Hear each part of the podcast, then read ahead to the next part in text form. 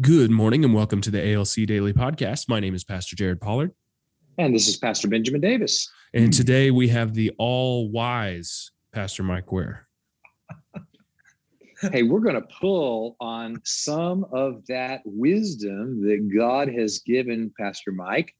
And uh, before I go any further, I want to remind everyone that Pastor Mike and Jeannie Ware will be with us Saturday, April 17th from 9 to 2 um, and down here at Abundant Life, and you are invited to come. They're going to be teaching on discipleship, marriage, and ministry. He's got some amazing things to share that is going to move you down along the road. We encourage you to rearrange things and come on and be a part. Now, for this final podcast, Mike, I want us to talk about uh, specifically move into small groups and discipleship. You know, I heard a story I think you actually traveled to meet this man. Of it was a pastor in Brazil that, did I have it right? He was up by the Amazon forest where he had his church of 70 some thousand people broken up into uh, into groups all the way down to 10 then down to three and down to one-on-one. Did you meet this guy? Is do i have that right? Well it's the person i'm thinking of uh, i have. He's actually come and spoken at our church before. Oh my. Okay. largest church in brazil. Abe huber's his name. And, that's the uh, guy. uh, most remarkable man you'd ever want to meet. Humble as you can imagine. Every pastor that i speak of his name in brazil love this man regardless of denomination because he is just humble about everything. But uh, they have focused on small groups, and you know, small groups are important because that's where a lot of your spiritual growth is going to take place. Can you give just a little bit of Abe Huber's vision? I, have heard him speak, and he's such an unassuming man that if you don't, if someone doesn't tell you, hey, he's got 72,000 some people broken it, you're like, who's this guy? I mean, you know, he's just such a humble guy um, can you tell a little bit about what is what is their vision and how are they doing it there in Brazil? It's really an extraordinary thing. Well, they say that he has 100,000 people in his church. I don't know if that's verified, but uh, other pastors I speak with say that. But, uh, you know, their focus has been if you're going to reach people and help people mature spiritually, you know, connecting in a small group uh, allows you to do that. That's the great forum because, you know, in church, when I preach, like I'm going to come uh, speak there at Abundant Life, I'll speak on Sunday and I'll do all the talking and the people will do all the listening. And that's fine. But you know, when you get into a small group, everybody gets a chance to interact. Everyone gets a chance to say something. Everyone gets a chance to contribute something. And I think that's really healthy for spiritual growth. And so, you know, I hate to say that a Sunday is like a lecture. It's really not. I mean, we're trying to impart the word of God to people. But when you get into a smaller group of people where you can discuss you know Christianity or some aspect of the Bible or some aspect of life. You know, everybody's got a psalm, everybody's got a hymn, everybody's got a revelation, everybody's got something to share. And that's, I mean, that is just the most remarkable place to learn and to grow is with other people, you know, because you're there for one reason. You're trying to have fellowship, you're trying to have some time together for some fun. But then, you know, you you grow spiritually because of the contribution each one makes. Yeah. That's so good, Mike. I appreciate uh, what you're saying about that. You know, my wife and I, this past week, we we tuned in to the season two of The Chosen. By the way, if you're listening to this podcast and you haven't watched season one of The Chosen, it's a must watch. It's free. Get the app, watch it on YouTube, whatever. Um, and season two, episode one is out now. And as I watched that, I was reminded of how much q&a there was with jesus in his small group settings with his disciples. The, those that followed him they did ministry together. A lot of that turned into q&a just like what you're describing. So that you can get so much more out of that. Now we believe that both is, is is necessary. Jesus did do the public teaching right? And that's where we get the sermon on the mount right? That's awesome. Um, and so we, we believe in the public teaching is so important but the q and a is where you find out the secrets right um, so can you just give some um, some thought processes or illustrations from okay what what kind of secrets do you think a person might find if they would commit to a small group okay, so you go to you go to Sunday church and you get the Sermon on the Mount. When, you come here, and you're going to be with us April 17th, and and Sunday April 18th, and you're going to preach. You're going to give us the Sermon on the Mount. Yeah. uh, yeah. so uh, so that's going to be great. Now, what are the what kind of secrets are they going to find out in small groups uh, in, in the q&a the secrets to discipleship growing in the lord you know what, what's some of your experience in that well you know i think about uh, as you're talking i was thinking about peter james and john up on the mount of transfiguration you remember that story oh man and, these great men of god show up and appear and uh, i mean peter i mean he goes ballistic he thinks this is the greatest thing on the planet and he says he said jesus let's build an altar for every one of you and uh, you know, because Jesus, I mean, Peter's still trying to grow in spiritual maturity. You know, Jesus never even addressed it. He just kind of ignored Peter. And in a way, it was kind of corrective. But, you know, that's kind of what small groups do. You know, it gives you a chance to, you know, show your immaturity, but it also helps you to mature because, you know, all of us are trying to grow. I believe we're all trying to grow in Christ and we say or do stupid things. But in a group, you know, where people can be full of grace and graciousness you know, we grow. I mean, really, it's a place for praise. It's a place for comfort. It's a place for encouragement. It's also a place for um, a place for correction if we need to have correction. And I think that's what small groups do because sometimes we need some people to help put us on the right track because our thinking's not right.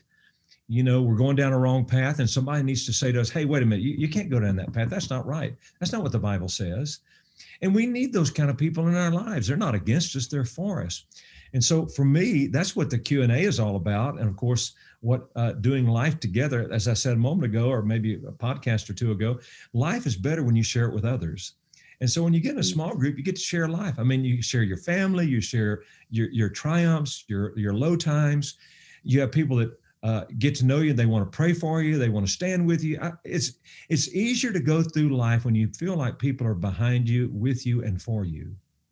Yeah, that's so so good. As you're talking, I'm I've I've got an image forming in my mind, Mike, of that that episode I just watched of The Chosen, where their depiction of Jesus dealing with James and John, who the sons of thunder, you know, they uh, they saw the power of God heal broken bones, cleanse the leper, but they so were prejudiced and and disliked the Samaritans that they wanted to use that same power to call down fire and burn up a city. So Jesus had to, you know, he pulled them aside and said, That's not what we use the power for. and I'm thinking of, you know, that's what the small groups are for, right? You're going to learn, no, no, no, that's not the heart of God. And and and you find out more the heart of things in the small groups. Now, eh, honestly, Mike, when you guys come, you and Jeannie come, one of the things we want to accomplish is we don't want just people to hear your sermon. We want them to hear your heartbeat and and actually to be able to get into that tighter group with you. And that's what Saturday is going to be for April 17th is so they can get a little closer, a little bit tighter and hear more of your heartbeat, you know. Um, and so we just want to advertise that again um, all right, let me shift gears now. At Abundant Life, Mike, we have some really awesome small group leaders. We are so proud of our small group leaders. Quite frankly, they took us through COVID. I mean, it was we're we're just so grateful for these leaders. They laid down their lives for the people. Can you give a word of encouragement to these small group leaders? Uh, something that you would just say to them that would help. A lot of them be listening to this podcast. What's a word of encouragement you would say to these small group leaders? Well, I'm sure that they're probably saying we didn't do anything special. We just kind of did what we were always doing. But you know, in in wartime, and it, of course that's what we were in. We were in wartime uh, when COVID hit. I mean, we, we turned from peacetime to wartime. We had to we all hands on deck. And you know, a lot of the people that were doing what they were doing pre-COVID were doing what they were doing during COVID. And and you know, they don't think that's probably anything special. They were just doing what they were always doing. But for us as leaders, you know, they were like in the boiler room, so to speak. I mean, if it weren't for them, the church may not exist, in my opinion. I mean, we may have shrunk down to nothing, but they kind of held it together. They were the glue that held people together, that encouraged them, that demonstrated faith. I mean, they were they were your eyes, your hands, your voice. They were the hands, eyes, and voice of Jesus when they couldn't be in a church service and have the fellowship in a, in a gathering that we would have like in a regular Sunday morning. And so they were they were they were like Jesus with skin on. And so they showed up and they did that regularly every week sometimes or every other week. And and they just modeled what it means to be steady and stable. And I, I, compliment them for that because it's hard to do it when you see things crumbling around you. And you know you you some of them may have had their own fears or or concerns but you know they just soldiered on as we say and they just marched on. And i'm going to tell you i believe god has really touched them blessed them and i believe the uh, results of that blessing are yet to be seen so to all those that are listening if you've led a small group, or even if in the future you want to lead a small group, I believe God is going to touch you, bless you. And I believe the umbrella of favor is going to be over your life. And you're going to experience things that others don't because you're just giving back to others what Christ has given to you. And I'm going to tell you, that's where the gold is. That's that's the secret sauce of joy, happiness, and peace. And so for all of them, I just I high five them. I compliment them all. So deeply respect all of your leaders for stepping up and again, they probably think it's not that big a deal. You know, I've been doing this for the last year or two anyway.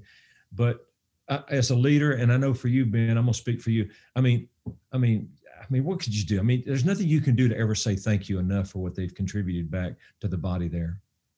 It's so true. You know, I, am looking at my uh, my I journal at night, and I'm looking at last year because it's last year's under this year, and I'm looking at how thankful I wrote in my journal, I am for these precious small group leaders that carried the ministry through the war zone of 2020. You're exactly right. Mike, I so appreciate you taking the time to be with us on this week's podcast. Again, one last advertisement is Saturday, April 17th. Mike's going to be with us here at the building. And uh, if you'll come on into that Saturday meeting, you'll get close enough into that smaller group setting where you'll hear the heartbeat, and then he's going to preach on Sunday, the 18th. We just encourage everyone to come and be a part. And Mike, we look forward to you guys coming to be with us. Can't wait. Looking forward to it too. Thank you for joining us today. At Abundant Life Church, we believe that through community in small groups and encounters with Jesus, you will have growth. Visit abundant.us to learn more about ALC and how to join a small group.